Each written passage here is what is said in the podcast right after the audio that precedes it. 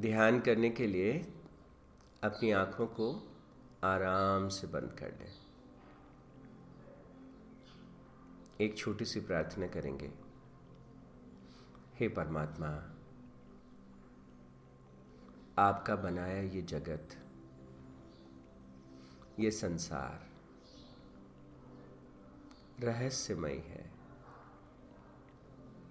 साधारण प्रतीत होता है। पर हर जगह कुछ रहस्य भी। हे प्रभु, बहुत सी चीज़ों को जानते हुए, समझते हुए, चाहते हुए भी मैं कर नहीं पाता। हे प्रभु, मुझे आशीर्वाद दें कि मैं जीवन को समझ सकूँ। और जो अच्छा मैं करना चाहता हूँ, अपने परिवार के लिए, समाज के लिए, राष्ट्र के लिए, वो मैं कर पाऊँ।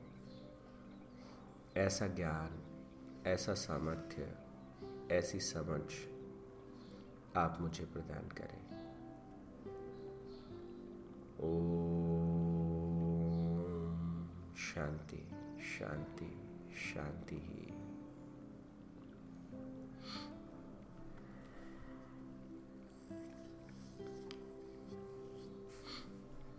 तो आज के सत्र में हम गीता के पंद्रहवें अध्याय के पहले तीन श्लोक, जिसमें भगवान श्री कृष्ण कहते हैं कि जीवन रूपी ये जो संसार है, ये संसार पीपल के पेड़ के जैसा है।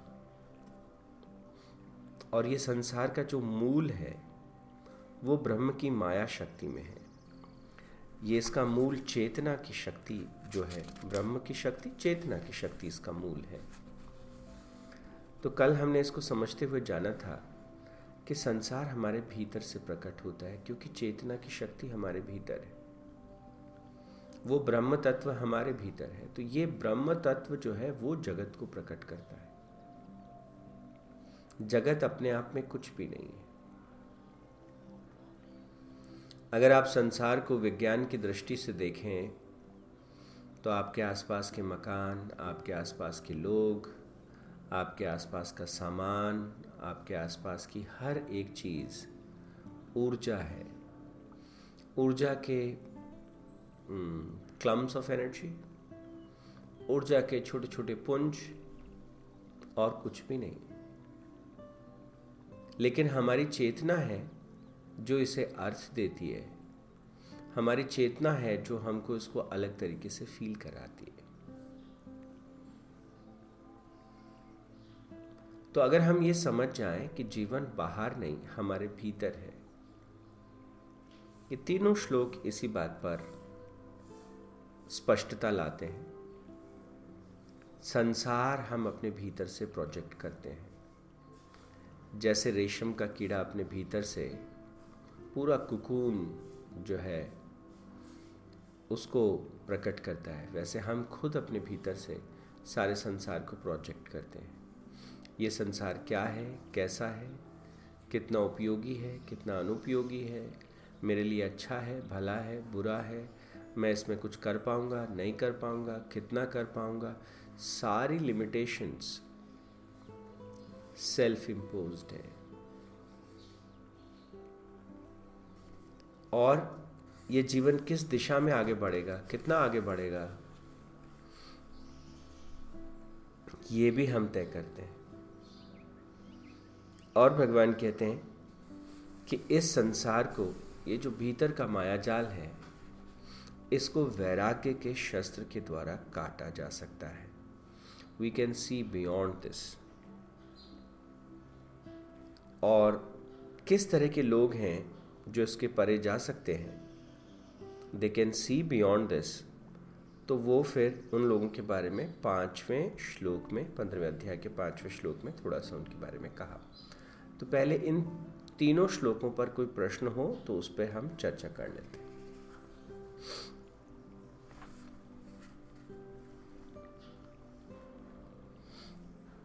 किसी के मन में कोई डाउट है, कोई प्रश्न है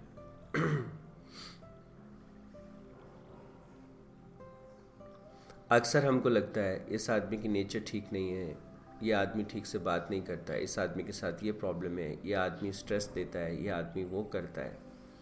हमेशा हम बाहर की तरफ़ बहते रहते हैं और बाहर की तरफ़ देखते रहते हैं।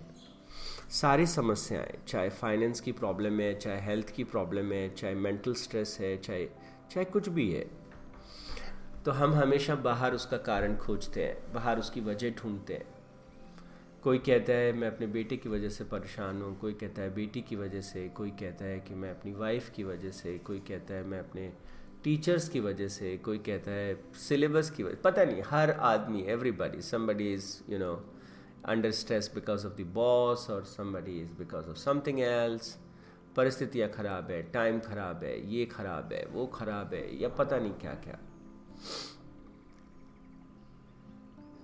भगवान श्री कृष्ण साफ़ कहते हैं everything is in you if you know how to respond हर परिस्थिति, हर व्यक्ति उसके मायने बदल जाएँगे।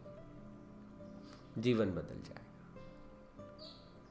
तो जीवन को बदलने के लिए बाहर जो हम वर्क करते हैं, बाहर जो मेहनत करते हैं, उस मेहनत से, ज़्यादा मेहनत हमको भीतर करनी है। भीतर से चीज़ों को जानना है, भीतर से चीज़ों को समझना है।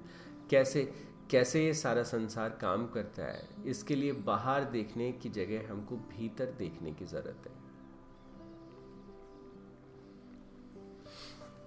टाइम के बारे में मेरी क्या समझ है? हार्डवर्क के बारे में, कुछ भी, छोटी से लेके बड़ी, हर एक चीज़ के बारे में। तो अगर ये तीनों श्लोक आपको स्पष्ट हैं तो फिर हम आगे बढ़े। इन पे कोई क्वेश्चन है तो आप डिस्कस कर सकते हैं।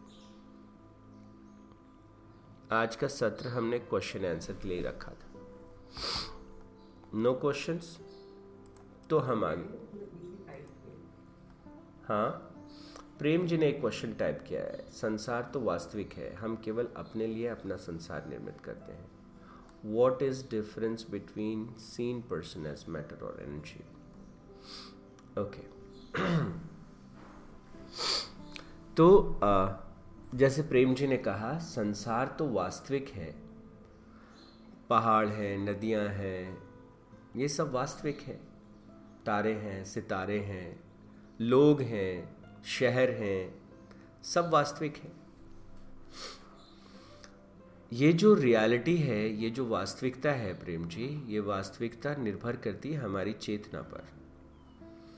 अगर आप एक, हमारी जो अभी वर्तमान जो हमारी चेतना है, वो चेतना हमें जिस तरह से महसूस कराती है, उस तरह से हम जगत को देख पाते हैं, महसूस कर पाते हैं, अनुभव में ले पाते हैं। हमारे ही साथ एक कोई दूसरा जीव हमारे ही घर में रहता होगा। एक चींटी, एक कॉकरोच, एक चूहा एक कोई और जानवर, इन सब के लिए रियलिटी अलग अलग है, क्योंकि इनका चेतना का स्तर अलग अलग है।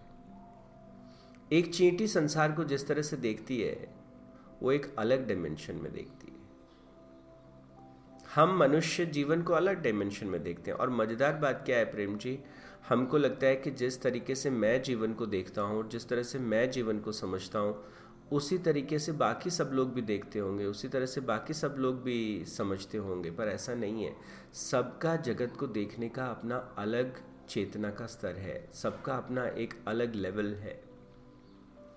और ऐसा होने की वजह से हर व्यक्ति के अपने दूसरे व्यक्ति के साथ मतभेद भी हो सकते हैं अंडरस्टैंडिंग के गैप्स भी हो सकते हैं। तो दूसरे व्यक्ति का जो पॉइंट ऑफ़ व्यू है बहुत बार हम दूसरे व्यक्ति का पॉइंट ऑफ़ व्यू देखते ही नहीं है। या हम उसके, उसको जैसे ही वो दूसरा पॉइंट ऑफ़ व्यू हमारे सामने आता है, हम उसको बहुत बार जाने अनजाने में रिजेक्ट कर देते हैं। नहीं नहीं, ऐसा नहीं है, ऐसा है। हम अपना व्यू पॉइंट हमेशा बताने, क्योंकि हमको जैसा दिख रहा है, हम तो वही बताएँगे। So every time when somebody contradict with you जब कोई आपकी समझ के विपरीत कोई व्यक्ति आपसे कोई बात कहता है तो इमिडिएटली अगर हमारी नेचर का हिस्सा है कि हम कहते हैं ओ wow this is an opportunity मेरे को एक और व्यू पॉइंट जीवन को देखने का मिल रहा है। तो हम, we can be just quickly open to it, and then that experience will be an enriching experience otherwise क्या होता है? कन्फ्रंट करेंगे हम। हमको लगेगा, अरे, ये तो गलत है, ये तो ठीक नहीं है, ऐसा नहीं होता, ऐसा नहीं होता है। अरे अरे, आपको बात ही नहीं समझ में आई। And then there is a problem तो जो हम, जब हम कहते हैं प्रेम जी कि संसार तो वास्तविक है तो भगवान श्री कृष्ण और भगवान शंकराचार्य जी बार बार इस बात का ज़िक्र उठाते हैं ये स्वप्नवत है। जैसे यहाँ भी तीसरे श्लोक में भगवान कहते हैं कि ये संसार वृक्ष का स्वरूप कैसा है? ये स्वप्नवत, मृग तृष्णावत है। इसको हम अपने भीतर से प्रोजेक्ट करते हैं। अगर चेतना नहीं है तो कोई संसार कुछ नहीं बचता पीछे, कुछ कुछ भी नहीं। तो हम चेतना से इसकी अनुभूति करते हैं। और किस तरह का, आप देखिए ना, हम बहुत बहुत बहुत खुश हैं तो बाकी सब चीज़ें बहुत अलग तरीके से दिखती हैं। और अचानक से अगर कोई तकलीफ़ हमको हो जाए, सारी चीज़ें बदल जाती हैं। तो भीतर का बदलना, भीतर का होना, वो सारे जगत को, सारी चीज़ों को, सारी परिस्थितियों को जो है, वो बनाता है या मिटाता है। चेतन ने कहा what is the difference between seen person as matter और एनर्जी हम किसी व्यक्ति को कैसे देखते हैं? जगत के प्रति हमारा दृष्टिकोण क्या है? जगत हमको कैसे दिखाई देता है? तो कोई व्यक्ति जब हमारे पास आता है तो हमको लगता है कि, अरे वाह, इसकी अपनी एक यूनिकनेस है, इसकी अपनी एक ब्यूटी है, इसका अपना एक मत है और इसके भीतर पूरा संसार अपने तरीके से उसके संसार की अपनी एक अंडरस्टैंडिंग है। अगर मैं अपने संसार का हिस्सा उसके साथ शेयर करना चाहता हूँ तो पहले मुझे देखना पड़ेगा, पहले मुझे समझना पड़ेगा कि उसके भीतर क्या संसार चल रहा है। वो चीज़ों को कैसे देखता है, वो चीज़ों को कैसे समझता है, वो चीज़ों को कैसे लेता है तो मुझे पहले उसके जीवन में प्रवेश करना होगा। पहले मुझे उसका व्यू पॉइंट देखना होगा। तो चेतना जो है, वो चेतना के साथ खेलती रहती है। बहुत, जितनी पीड़ा है, जितना दुख है, जितना आनंद है irrespective of whatever is outside वो हम अपने भीतर एक्सपीरियंस करते हैं और जो हम अपने भीतर एक्सपीरियंस करते हैं, हम उसको बदल सकते हैं, हम उसको मैनिपुलेट कर सकते हैं। अगर हमारी चेतना का स्तर अलग है, ऊँचा है तो हम उसे बदल सकते हैं। तो सारा आनंद और सारी पीड़ा हम भीतर से प्रकट करते हैं। इस बात को अगर हम समझ लें तो हमारे लोगों के साथ रिलेशन ठीक हो जाएँगे। हमारी हर चीज़ के साथ जो जो हमारा हैंडल करने का तरीका है, संसार को, जगत को देखने का, समझने का, व्यवहार करने का, सारा तरीका बदल जाएगा। सामने वाला इंसान एक ऊर्जा है, सामने वाला इंसान एक व्यक्ति है, सामने वाला इंसान क्या है, मैं उसे परिभाषित करता हूँ। वो सही है, वो गलत है, वो अच्छा है, बुरा है, सारी परिभाषाएँ उसके बारे में हम गढ़ते हैं। उसने हमारे जो विचार है, हमारी जो मान्यताएँ हैं, हमारी जो धारणाएँ हैं, उनके अनुरूप कुछ किया है तो हमें सब अच्छा लगेगा। उनके खिलाफ किया है तो हमको बुरा लगेगा। हम अपनी धारणाएँ, अपनी मान्यताएँ, अपने विचार कभी बदलना नहीं चाहते। हम हमेशा दूसरे की मान्यताएँ, दूसरे के विचार, दूसरे के बिलीफ, दूसरे का जो पॉइंट ऑफ़ रेफरेंस दूसरे का जो पॉइंट ऑफ़ व्यू है हम हमेशा उसको ठीक करने में लगे रहते हैं। And then you know life gets complicated तो हमें जगत को कैसे देखना है? ये एक व्यक्तिगत चुनाव हो सकता है। ये ये एक अपना तरीका हो सकता है। चेतन ने कहा मैं किसी व्यक्ति को व्यक्ति की तरह देखता हूँ, मैं किसी चीज़ को ऊर्जा की तरह देखता हूँ, मैं किसी चीज़ को कैसे भी देखता हूँ। सब लोगों का जीवन को देखने का अपना एक नज़रिया अलग हो सकता है डिफरेंट हो सकता है, क्योंकि हर व्यक्ति अलग है ना। तो उसको ये कहना कि नहीं नहीं, यही एक राइट व्यू है। हम सब अलग अलग तरीके से अपने अपने तरीके से जीवन को देख सकते हैं। पर मेरा क्या कहना है, जिस भी तरीके से हम जीवन को देख रहे हैं और उसका आनंद ले रहे हैं जैसे ही हमको कोई दूसरा व्यक्ति कहता है कि ये ऐसे नहीं, ऐसे है, हम विरोध में नहीं, विरोध से नहीं खड़े हो जाए। हम हम हम अलग उसमें डायमेंशन में नहीं खड़े हो जाए। कई बार हमें दूसरे व्यक्ति को जो है, वो समझाना होता है। हमको लगता है कि ये व्यक्ति अपना नुकसान कर लेगा ऐसा करके। अरे, ये तो बच्चा है। अगर कई बार किसी दूसरे व्यक्ति को आप अपना पॉइंट ऑफ़ रेफरेंस और अपनी जो समझ है जीवन के प्रति वो उसके साथ शेयर करना चाहते बांटना कर, चाहते तो क्या करना होगा? वो समझ हमको अगर उसको भीतर ट्रांसफ़र करनी है तो पहले उसे खोलना होगा ना? और उसे खोलने के लिए पहले उसके जीवन के उसके वर्ल्ड व्यू को उसके जीवन के अंडरस्टैंडिंग को उसके परसेप्शन को हमें समझना होगा। इसीलिए आपने नोटिस किया होगा कि हर जनरेशन का, नए जनरेशन के साथ जो संवाद है, वो बहुत सीमित है। हर जगह आप देखना। आपके दादाजी और आपके पिताजी का जो जो संवाद है, उसमें उसमें कुछ ना कुछ आपको दिखेगा कि नहीं। अगर आप खुद का और अपने बच्चों को देखेंगे तो आपको लगेगा बहुत सी चीज़ें मैं इनको समझा नहीं पा रहा हूँ। हर जगह आपको जनरेशन गैप्स दिखेंगे। और वो जो गैप्स हैं, उनकी वजह क्या है? मैं सिर्फ़ अपनी बात कहना चाहता हूँ, ना कि मैं सामने वाले की समझना चाहता हूँ। अगर मुझमें ज़्यादा मेचोरिटी है, ज़्यादा समझ है तो मुझे तो then then that that means I can quickly understand the person next to me और I should be always ready to understand first and then to be understood तो ये जो डायमेंशन है, ये डायमेंशन जीवन का अगर हम समझ लें कि मेरी जो भी स्थिति है, जो भी मेरी परिस्थिति है अच्छा है, भला है, बुरा है, जो भी मेरे जीवन में जो कुछ है I am the only person who is responsible for that ये ज़िम्मेदारी अगर हम अपने कंधों पे एक बार ले लें, मैं जीवन को अपने भीतर से निर्मित करता हूँ। ये ज़िम्मेदारी जब हम ले लेते और मैं मतलब कौन? मेरे भीतर वो चेतना। वो चेतना किसकी चेतना है? कि वो उस परम पिता परमात्मा की चेतना है, वो आदि शक्ति की चेतना है। उस शक्ति से मैं जीवन को निर्मित करता हूँ। तो अपने भीतर ये भाव डेंजरस हो सकता है। अगर हम कहें, मैं जीवन को प्रकट करता हूँ। कहीं अहम का भाव आ गया तो हम जीवन से कट जाएँगे।